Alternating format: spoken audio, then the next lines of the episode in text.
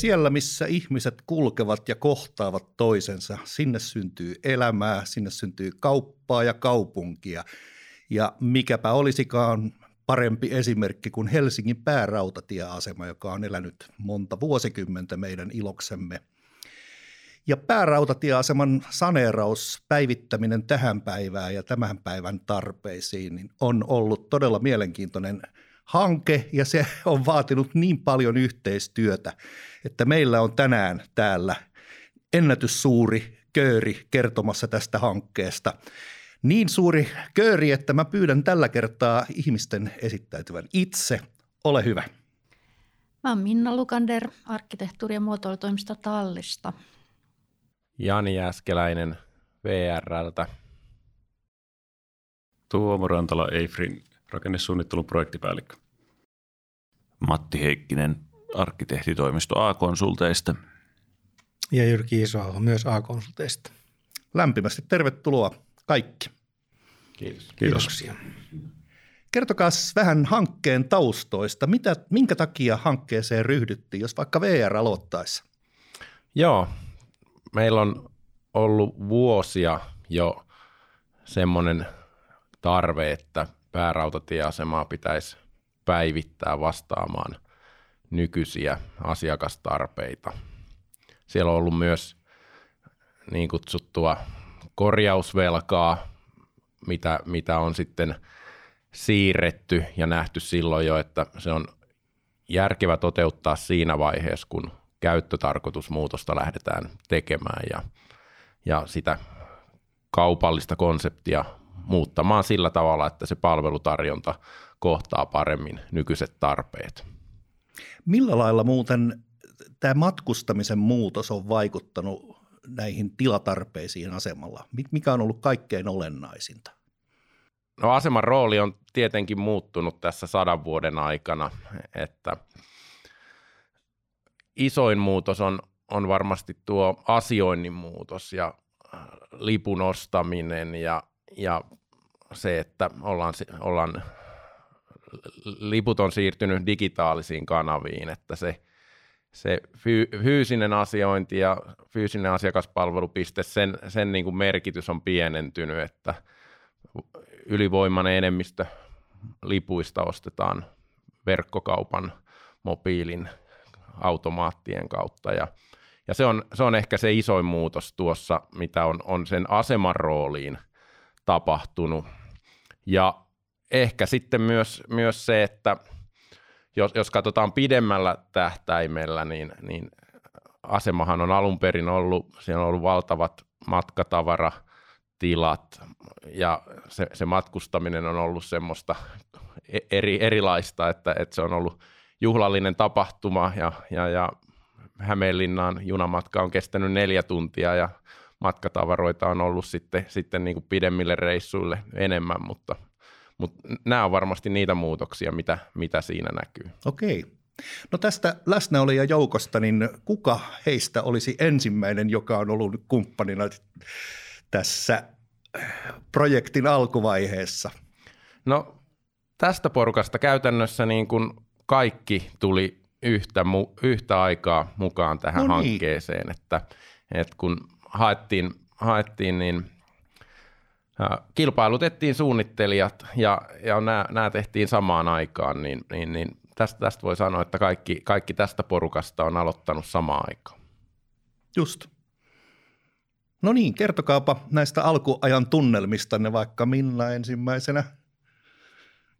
No tietysti niin kuin valtava semmoinen onni ja ylpeys, että saa ö, lähteä tekemään, suunnittelemaan yhtä Suomen hienoimmista ja ikonisimmista rakennuksista sinne tuota korjaus- ja muutostöitä, niin se tuntui todella hienolta. Ja sitten tietysti se, että miten sitten saa haltuun tuollaisen rakennushistorialtaankin niin, niin kuin monivaiheisen rakennuksen ja, ja sen käyttötarkoituksen ja muuttuvan käytön, niin, ja ennen kaikkea sitten taloteknisen uuden suunnittelun ää, ja uusien käyttötarkoitusten siis sovittamisen sinne, niin sehän on niin kuin valtava valtava ö, alue vallattavaksi. Kyllä, kyllä varmasti.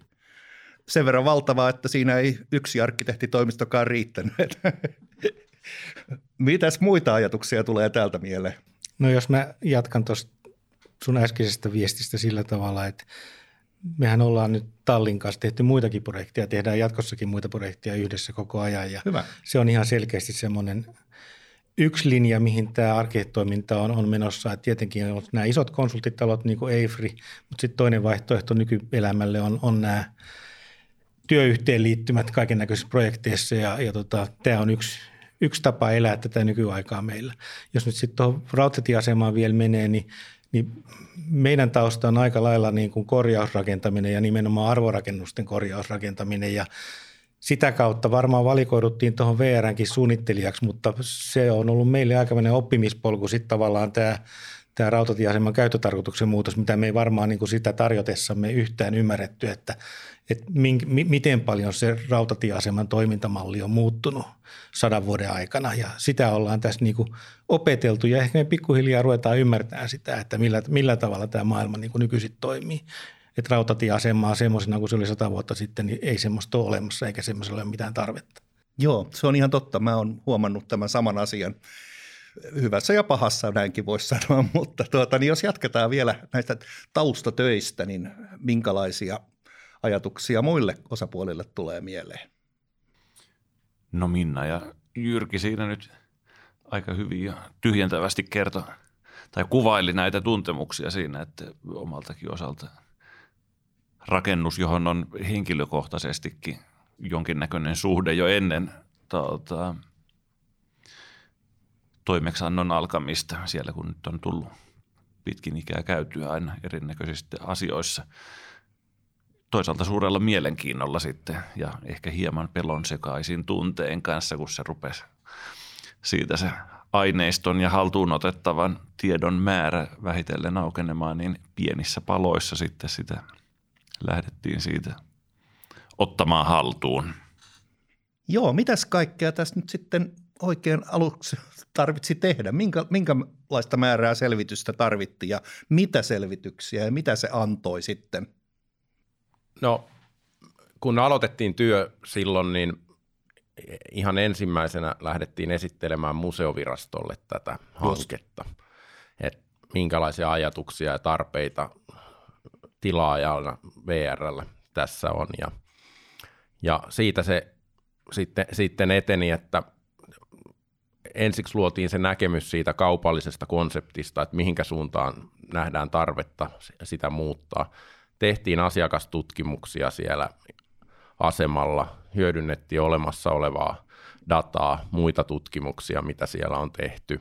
Ja niitä alkuvaiheen se- selvityksiä, niin lähdettiin päivittämään 94 tehtyä rakennushistoriaselvitystä, joka, joka päärautatieasemalle käsittääkseni tehtiin ensimmäisenä Suomessa näistä rakennushistoriaselvityksistä, mitkä on, on, liittyy tuohon suojeluasetukseen. Ja täydennettiin siihen niitä osia, mitä ei aikaisemmin ollut, ollut samalla tavalla vielä tutkittu. Ja, ja siinä yhteydessä sitten, sitten se myös, myös sitten laajeni muun muassa Ullakolle ja näitä, näitä alueita, mihinkä muutoksia oli tulossa. Että nämä oli niitä ikään kuin lähtötietoja siihen suunnitteluun. Joo, joo. Rakennushistoriallisesta selvityksestä, niin varmaankin siinä ensimmäisestä oli kulunut kohta jo neljännes vuosisata, niin asemahan oli varmaan elänyt siinä aika laillakin. Joo, kyllä Just siinä näin. oli jo muutoksia tehnyt, tullut kanssa, että senkin, senkin takia se oli aiheellista Joo. tehdä, että se oikeastaan niin kuin auttoi meitä sitten ymmärtämään, että minkälaisia käyttötarkoituksia siellä on ollut ja minkälaisia kerrostumia ja, ja se on ollut sitten tärkeä lähtötieto kaikilla suunnittelijoilla. Minkälainen EIFRin rooli on ollut tässä projektin alkuvaiheessa? No kyllähän tässä tätä tietoa on lähdetty aika intensiivisesti heti alusta alkaen kartoittaa, kun on näinkin tunnettu monumentti ja pitkäikäinen rakennus se on, niin täytyy sanoa, että positiivisesti yllät, yllät, yllätyttiin heti myös siitä, että kuinka paljon oli dokumentoitu vuosien saatossa verrattuna monen muuhun saneeraus- peruskorjauskohteeseen, että oli tämmöinen positiivinen yllätys, että sitä tietoa oli hyvin dokumentoitu saatavilla. Ja sitten lähdettiin tietenkin kartoittaa, mitä ne olemassa olevat rakenteet ja kaikki muut siellä on, että ollaan paljon paikan päällä käyty, hyödynnetty tarkemittauksia, tehty, tehty myös rakenneavauksia ja on ollut kaikkea lahokartoitusta muutamissa muidenkin osapuolten toimesta tässä näin, että ollaan nyt lähetty siihen, että varmistetaan, mitä nyt tehdään, että se on myös kaikki pitkäikäistä, mitä jää siinä piiloonkin sitten taas. Että tämän tyyppistä ja ehkä yksi, mitä haluaisin nostaa esille, on tuo rakennushistoriaselvitys, että se on kyllä osoittautunut hyväksi työkaluksi tässä näin, että kun ollaan lähdetty kartoittamaan, kun joka vuosikymmenen on jotain tehty, niin me ollaan niistä päästy aika paljon pitkälti kiinni, että mistä ajanjaksolta me lähdetään hakemaan esimerkiksi jotain lupapiirustuksia ja muita, että milloin on jotain tiettyä muutosta tehty, niin tämä on ainakin osoittautunut hyväksi työkaluksi meille. Joo, joo. Tähän väliin niin täytyy heittää mainos, nimittäin Anu Laurilan kanssa olen jutellut aivan erikseen rakennushistoriallisten selvitysten merkityksestä, että tervetuloa kuuntelemaan sitäkin jaksoa. Selvä juttu. Mitä muuta vielä tässä, tästä alkuvaiheesta ehkä haluaisi nostaa esille? Yksi kysymys oikeastaan, se on se, että tässä alkuvaiheen näissä selvityksissä, niin kuinka kirkkaaksi nousi hintalapun kuva? Se on varmaan mun vastattava tuohon. Ehkä niin. eihän se niin kuin, tuosta on vaikea tuon tyyppisestä hankkeesta niin kuin löytää esimerkiksi verrokkeja suoraan tai, tai hyödyntää niin kuin aikaisempia kokemuksia suunnittelu- ja, ja toteutuskustannuksista, että me lähdettiin niin kuin pala kerrallaan sitä tekemään ja sitä kautta täsmentyi se, myös se investoinnin laajuus. Et, että niin, tuommoinen kohde, vaikka nuo lähtötiedot olikin hy- hyvät, mutta, mutta se vaikeus siinä, että, että mitä, mitä siellä tulee vastaan, minkälaisia suojelutarpeita tulee siinä työn edetessä. Ja, ja sitten tässä tapauksessa, kun tehdään tiloja vuokralaisille, niin myös se, että miten se vuokralaisen toiminta ja konsepti sovitetaan siihen, niin se, se on aika vaikea niin kuin täsmällisesti hinnoitella siinä alkuvaiheessa, mutta, mutta niin, niin, täytyy sanoa näin jälkikäteen, että, että hyvällä ohjauksella ja näin, niin me ollaan aika hyvin, hyvin pysytty niissä arvioissa, mitä meillä investointipäätöksissä on alun perin ollut. Joo, oliko teillä muuten tuota, niin alusta asti jotain toimenpiteitä, joilla esimerkiksi niin kuin vuokralaisten valinnalla, jolla te pyritte luomaan tämmöisen elävän toimintakelpoisen yhteisön, joka sopii siihen aseman nykyisiin tarpeisiin ja konsepteihin? No se konseptityö, joka tehtiin, niin se ohjasi sitä, minkälaisia toimijoita me ollaan haettu. Ja, ja siinä kun on ollut vuokralaiskartotusta ja tarjous tai, tai tämmöistä niin kuin haettu, haettu näitä konsepteja vuokralaisilta, niin me ollaan siinä pyydetty kuvausta.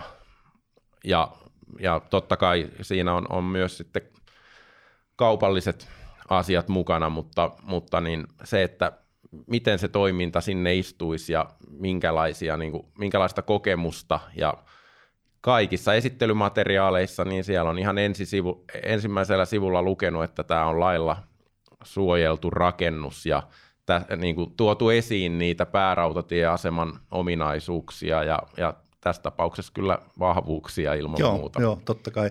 Tässä varmaan tarvittiin ihan erityistä konsulttiakin vielä lisäksi. Tässä kaupallisen konseptin osalta niin on, on ollut konsulttina suunnittelutoimisto Amerikka meidän kanssa alusta asti ja tehdään taas nyt niin kuin tätä seuraavaa vaihetta sitten yhdessä tämän koko meidän suunnittelutiimin kanssa. Niin, tämähän ei ole vielä mitenkään valmis, vaan että ollaan joku tietty vaihe saatu aikaiseksi ja, ja työ jatkuu. Joo, me ollaan puhuttu tässä niin kuin ykkösvaiheesta ja parhaillaan on aloitettu suunnittelu sitten, sitten seuraavista vaiheista, jo, jo, että paljon siellä on vielä tekemättä ja, ja tämä on pitkä hanke, että useampi vuosi tässä vielä tehdään tätä. Kyllä. Selvä juttu. ruvetaanko puhumaan hankkeen etenemisestä? Millä lailla tämän alkuselvittelytyön jälkeen niin hanke rupesi etenemään, mitä erityisesti täytyy ottaa huomioon? Mä voisin vielä tuohon alkuselvittelyihin lisätä, niin. että mehän, mehän tehtiin tämmöinen keilaus koko rakennuksesta ja luotiin malli siitä. Just. Ja, ja sillä tietenkin vanhan rakennuksen näitä, näitä niin kuin mittatietoja ja ominaisuuksia saatiin digitaaliseen muotoon. Ja, ja sehän on myös merkittävä osa tuota suojelua, että, että se on niin kuin tuo hetki siitä rakennuksesta on, on digitalisoitu. Et se oli, se oli myös niitä lähtötietoja, mitä Just. suunnittelijoille tässä joo, annettu. Joo. Siis saitteko te ihan tota, niin värilliseksi pistepilveksi koko pytingin? Joo, kyllä. Loistavaa. Mitäs mieltä arkkitehti on tällaisesta? No se oli ehdoton edellytys sille, että tässä työssä me päästiin niin nopeasti ja, tuota, käyntiin tämä meidän suunnittelu. Mäkin voisin vähän palata vielä niihin alkuajan tunnelmiin, niin unohtui siis sanoa se, että en tiedä onko hyvä vertauskuva vai ei, mutta mehän hypättiin tämmöiseen liikkuvaan junaan. Me suunnittelijat, jotka tässä ollaan läsnä, eli aseman kehityshanke siis oli käynnistynyt jo pari vuotta aikaisemmin, ennen kuin me, me, meidät sitten kilpailutettiin tähän suunnittelijoiksi. Siellähän oli jo työmaa täydessä käynnissä, eli ensimmäisen vaiheen ullakon uusi konehuone. Ja tota, jouduttiin niin kuin tekemään yhteistyötä monien suunnittelijoiden kanssa, ei pelkästään, pelkästään tota noin, näiden uusien, vaan myös näiden olevien suunnittelijoiden Just, kanssa. Kyllä, että me kyllä. hypättiin semmoiseen tosiaan semmoiseen niin kuin aika liikkeessä olevaan tilanteeseen. Ja, ja sen takiakin tämä omaksuminen, niin rakennuksen omaksuminen tietysti niin kuin tapahtui sitten aika pikaisesti. Ja siinä tämä lähtötietomalli, tämmöinen, että meillä oli 3D, 3D-malli ja sinne jo mallinnettu ö, tota, kanavat ja konehuone niin kuin johonkin moodiin, niin, niin oli ihan, ihan olennaista, olennaista, että päästiin niin hyvin käyntiin. Taisi olla aika iso määrä tietoa noin niin kuin bitteinä vai kuinka? Joo, sitä oli ja on.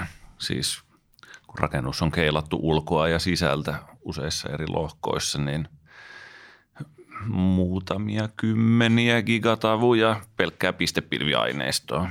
Ja siitä sitten luotu tämä sitten BIM-malli, joka sen pohjalta on tehty, niin aineistoa on. Mutta se on ollut kyllä tuossa tuota, käytännön suunnittelutyössä ja yhteensovituksessa ihan, ihan edellytys sille, että voidaan näin isoja kokonaisuuksia ja näin vauhdikkaasti pitää hyvin hanskassa.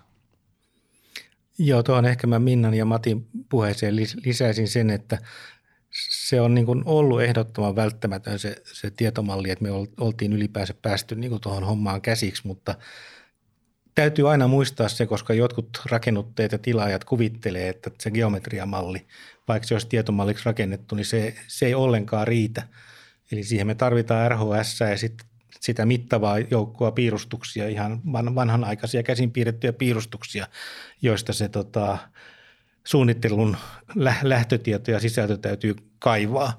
Et se on niin kuin tavallaan jotenkin se tietomalli on semmoinen ehkä esine, johon kiinnitetään sitten tämä kaikki muu tieto siitä ympäriltä, mutta se ei suinkaan niin kuin riitä. Se on ehkä kaksi prosenttia siitä niin kuin tietomassasta, joka, joka tarvitaan, että pystytään asiallisesti suunnittelemaan. Joo, varmasti näin. Joo, kiitos tuli Jyrkiltä hyvä nosto ja tosiaan kun tehdään tämmöinen geometriamalli saadaan, niin sehän ei vielä kerro mitä rakenteitakaan siellä on esimerkiksi sisällä, mitä kerroksia kaikkea päällä, että niitähän myös selvitellään vanhoissa rakennuksissa muun muassa aikanaan on ohjeiden mukaan tehty näitä kaksoislaatasto, välipohja, la, laattapalkkeja ja muita sinne, niin kyllä näitä sijainteja täytyy ihan paikan päällä koputella etsiä, missä siellä nämä rakenteet on. Eikä tämmöinen pieni kevennys näistä myös laserkeilauksiin liittyen. Kun me tuossa hetki ihmeteltiin, kun kellarista löytyi mukamassa yksi huone, mitä me ei saatu millään täsmäämään vanhoihin pohjakuihin, mutta siellä oli ollut tämmöinen iso sosiaalitilan peili. Siinä oli sen verran heijastunut hyvin nämä laserkeilauksen pistepilvet, että meillä oli yksi ylimääräinen huone siellä. Haamuhuone, hyvä.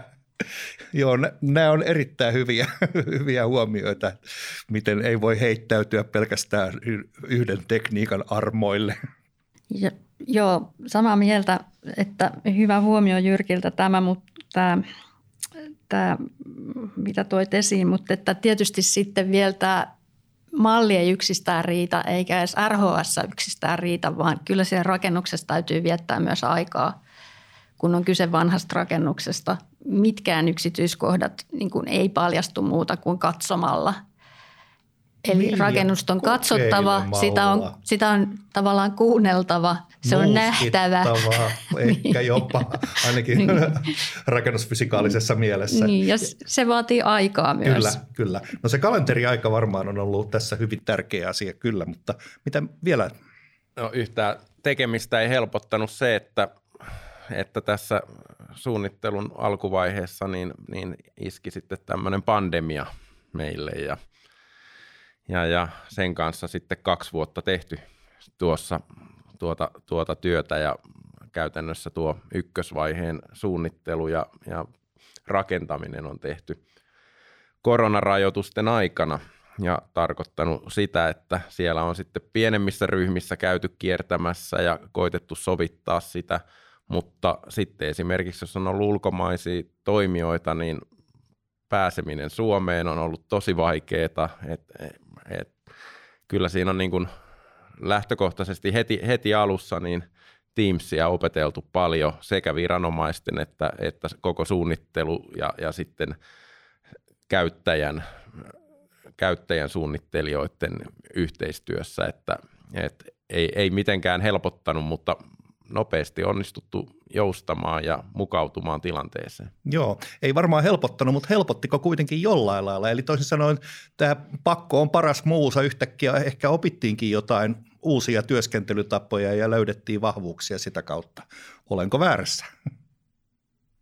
Kyllähän siinä kiivaimmassa suunnitteluvaiheessa tämmöisestä monipaikkaisuudesta oli omat etunsa ja siitä, että oli tämä äsken mainittu tietomalli, jota, jonka kautta siinä ensisijaisesti työskenneltiin, kun näitä aiempia vaiheita erityisesti otettiin sieltä kiinni ihan kuvannollisesti rakenteilla olevan IV-konehuoneen kanavat ja niiden reititykset siitä, kun etittiin paikat niille, niin se, että tehtiin tämä koronan tuottama digiloikka, siirryttiin Teams-työskentelyyn, niin tuota, tämmöisten nopeiden suunnittelusessioiden eri suunnittelualojen välillä järjestäminen, niin tämmöisessä ympäristössä toimii itse asiassa vallan, vallan mainiosti. Okei. Itse asiassa mulle tuli mieleen toinenkin mieleyhtymä.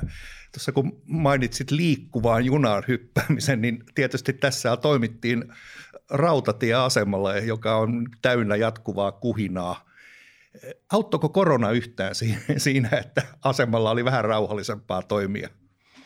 Joo, kyllä.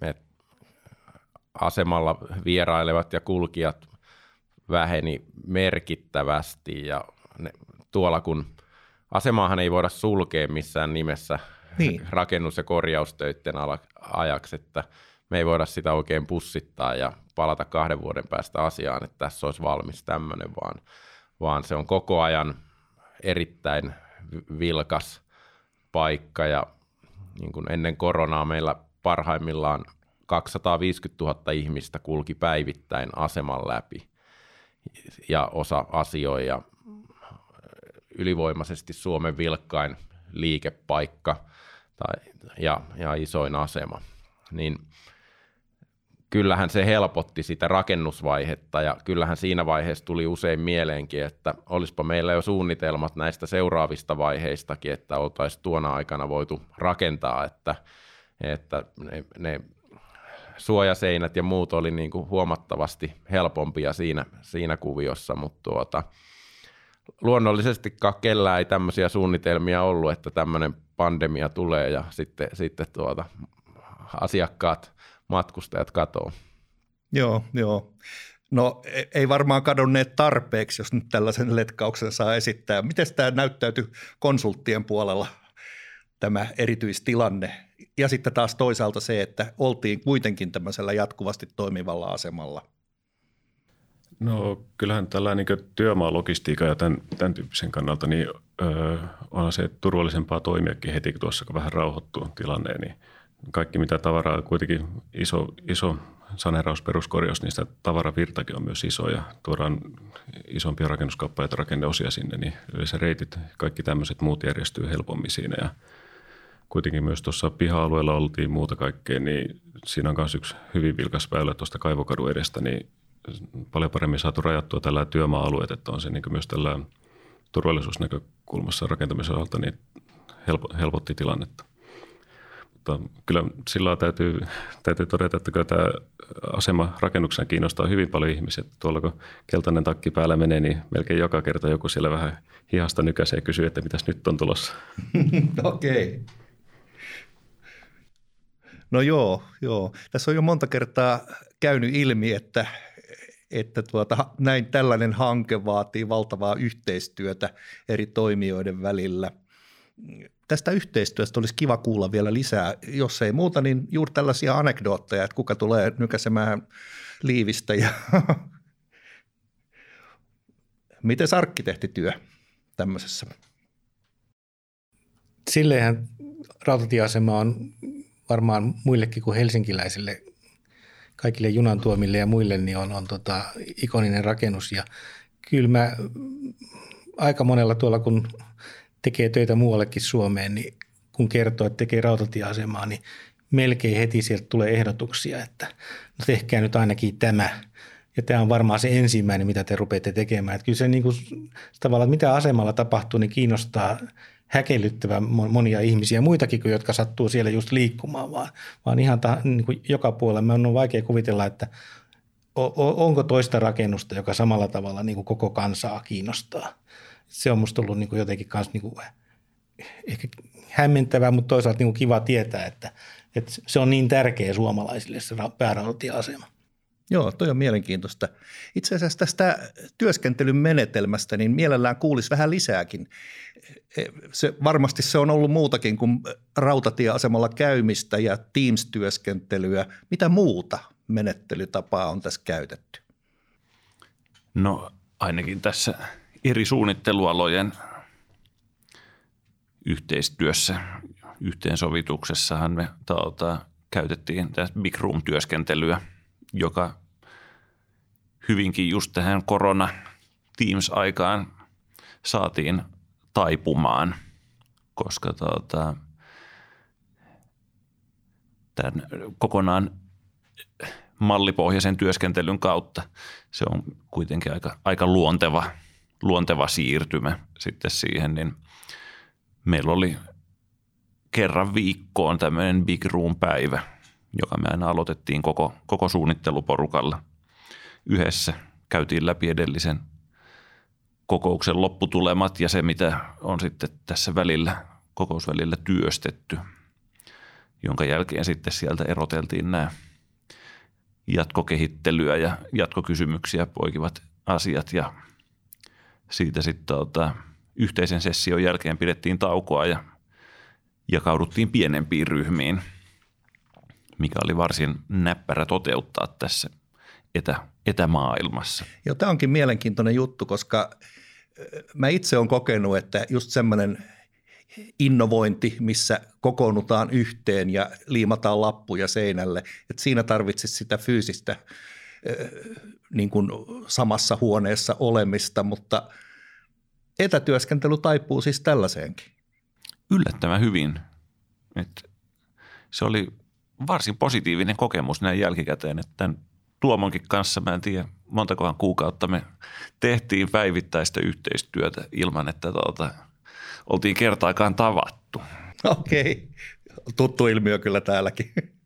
Joo, tä, joo täytyy jatkaa tuosta Matin kommenttia. Että, Nämä on kyllä yllättävän hy, hyvä ollut tämä tietotekninen loikka, mitä tässä tuli, että ja ollaan saatu ratkottua näitä asioita paljon, että nykyään suunnittelijat pystyy hyvin kommunikoida ja esittää sitä omaa asiaansa, että ei ole aina tämmöistä olla siellä pöydän ääressä kaikki vuorotellen ottaa sieltä piuhaa näytölle ja muuta tai iso kasa tulosteita. Että on, niin kuin, on myös paljon tämmöistä hyvää, että paljon vähemmillä tulosteilla muilla päästä ja pystytään ihan vaikka suoraan vuorotellen esitellään, että kuka haluaa näyttää mitäkin kokonaisuutta ja tämän tyyppistä. Mutta tuo, oli hyvä nosto Matilta tuo Big Room-työskentely, että täällä nimenomaan tuodaan, lähdetään ratkomaan niitä osa-alueita aiheuttaa, mikä vaikuttaa kuitenkin kokonaisuutena kaikkeen, kun tehdään tämmöistä, tehdään saneerausta muutosta. Täällä tulee paljon yhteensovitettavaa, varsinkin tuolla ö, talotekniikkapuolelta, että saadaan kaikki sinne sopimaan, sopimaan sekaan tuonne vanhaan rakennukseen, kun nämä nykymääräykset ja muut on huomattavasti muuttanut luonnetta, kun otetaan vaikka ilmamäärät ja kaikki muut tämmöiset – mitä tilatarpeita sieltä tulee. Tuosta muuten tuli mieleen, kun mainitsit määräykset, tämän koko säännösmaailman, niin kuinka hyvin se on joustanut tässä hankkeessa? Ra- rakennesuunnittelun osalta, jos aloittaa, niin kyllä me pyritään aina noudattaa sitä, mikä on myös nykytaso, mutta meillä on, täytyy sillä sanoa, että tämä on ollut tietyllä tapaa tässä on ollut paljon hyvää tässä kohteessa, kun aikanaan on jo ollut tämmöinen merkittävä kohde, niin on varauduttu hyvillä, hyvillä sallituilla hyötykuormilla, tämän tyyppisillä, niin on pystynyt niin aika hyvin, me, me ollaan saatu täyttää niin esimerkiksi nykyaikaiset hyötykuormavaatimukset näissä uusissa tiloissa ja muutkin edelleen, että siinä mielessä on aikanaan, aikanaan hyvin, hyvin tehty ja rakennettu. Että ollaan pitkälle päässyt, mutta ehkä määräyksissä niin tuo kun muutetaan käyttötarkoituksen, on palomääräykset on ehkä se yksi, missä just nimenomaan tulee näitä tutkittavia muutoksia, että monesti jos nostetaan palonkestoluokkaa ja tämän tyyppistä, että nämä on ehkä sillä niin mikä määräyksessä tulee eniten vastaan. Joo. No, missä tilanteessa hankkeessa nyt ollaan? Nyt ollaan oltu semmoisessa hyvässä hyvässä tilassa. Projektissa pitää aina juhlia onnistumisia, kun on, on semmoista pitkää vääntämistä ja tekemistä ja, ja näin, niin ensimmäisen vaiheen nämä merkittävät avaukset saatiin tuossa maaliskuun lopussa niin sanotusti maaliin ja avattua ja, ja, ja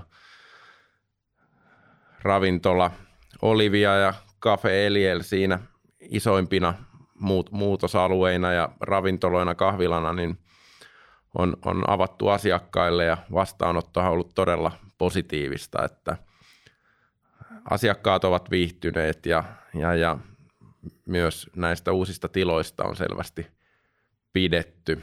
Ja toki me nyt ollaan lähdetty suunnittelemaan niitä seuraavia vaiheita ja on siellä paljon tekemistä vielä ja tällä hetkellä suunnittelutiimi on kiinni tämän niin kutsutun kioskihallin kanssa. Okei, joo. Kioskihalli on se näkyvin osa varmaan, kun tullaan, tullaan laiturilta.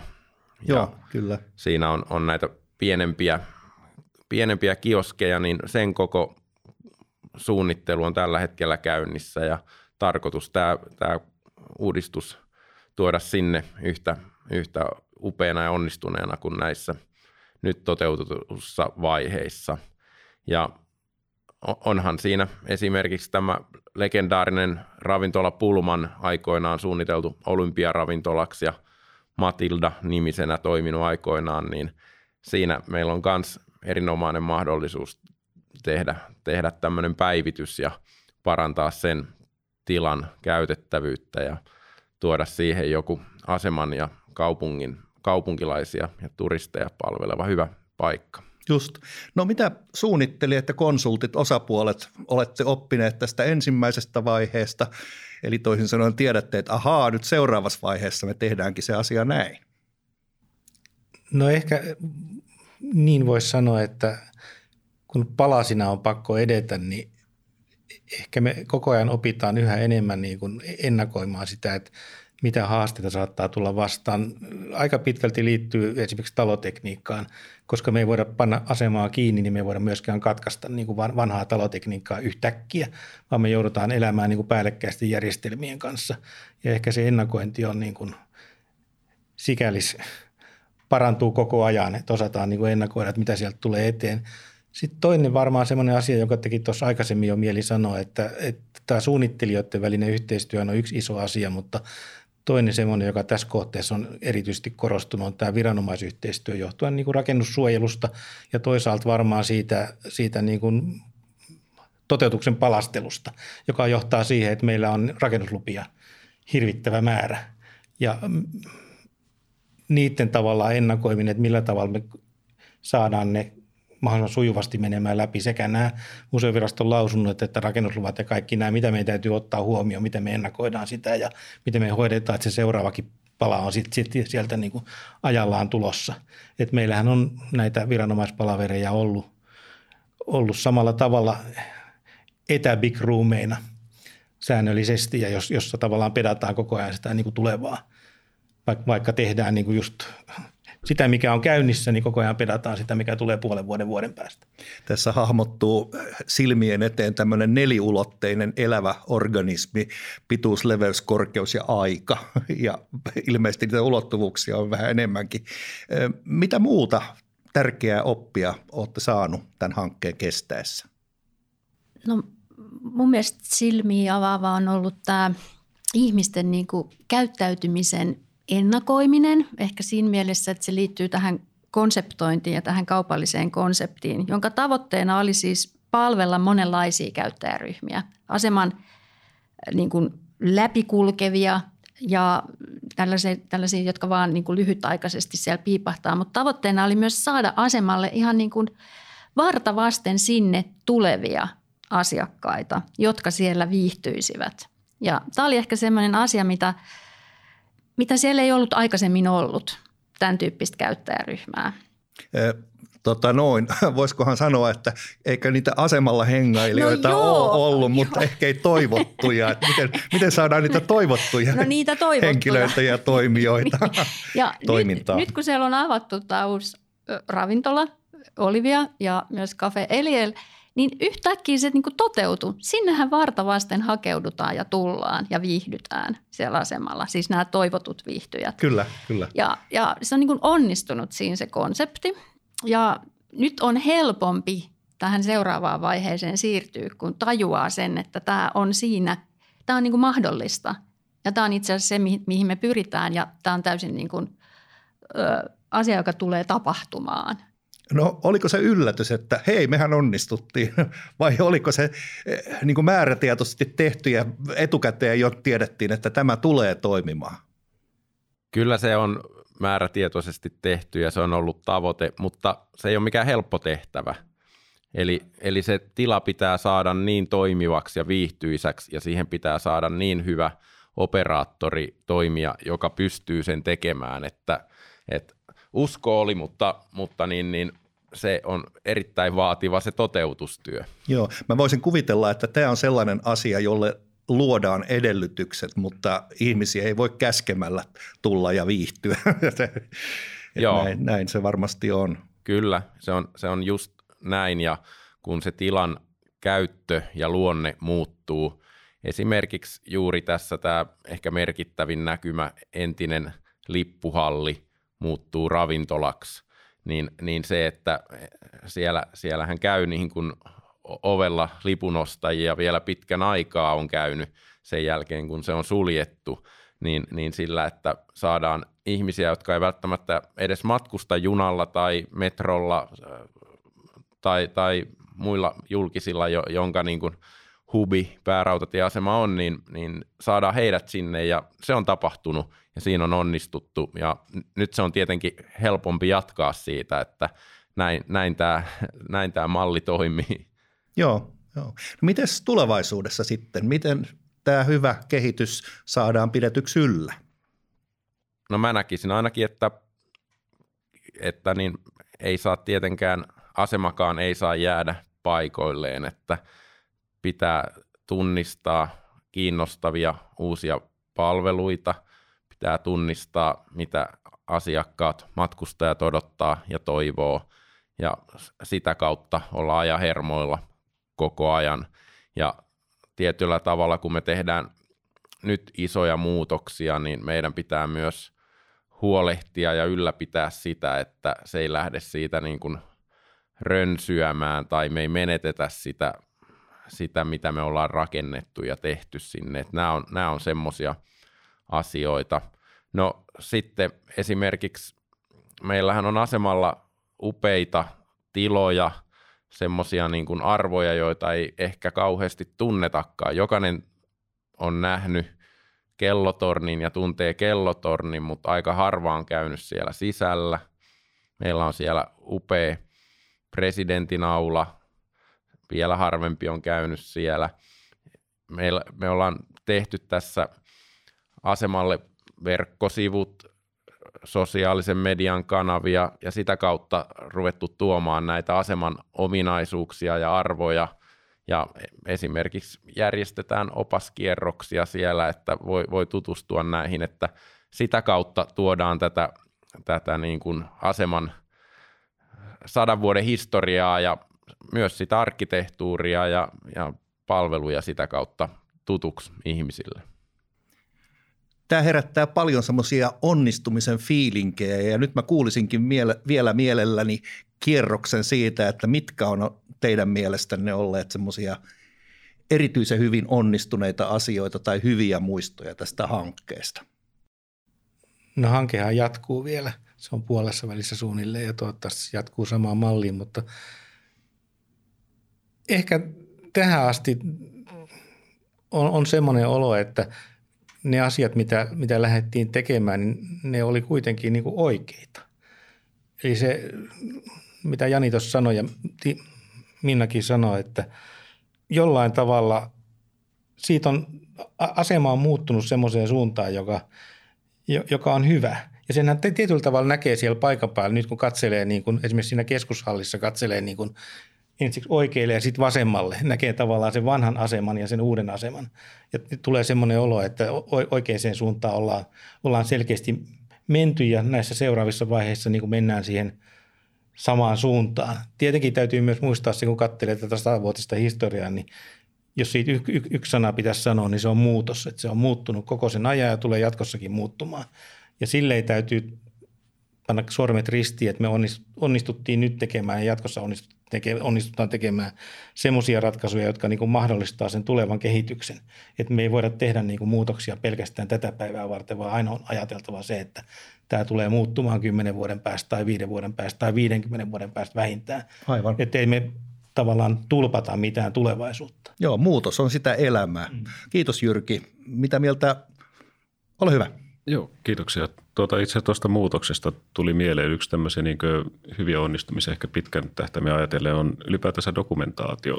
Tällä näin kun tehdään, mietitään miten paljon kaikkea on tehty ja ollut tässä hankkeessa. Minusta tässä on hyvin lähdetty VRn suunnalta siihen, että nimenomaan dokumentoidaan ihan nyt rakenteiden ja kaiken muun osalta, mitä siellä on eri vuosikymmenen tehty, että me saadaan sinne samaan aineistoon myös näitä, että – Tämä toimii myös aina sitten tulevaisuudessakin hyvin tämmöisenä työkaluna, kun on kerätty samaan, samaan tietoon suunnitelmiin kaikki, missä on ollut tapahtunut muutoksia vaikka alkuperäiseen verrattuna. Että siinä on aina taas tämmöinen niin uusi työkalu jatkossa, mitä, mitä sitten tulee seuraavilla vuosikymmenillä taas vastaan.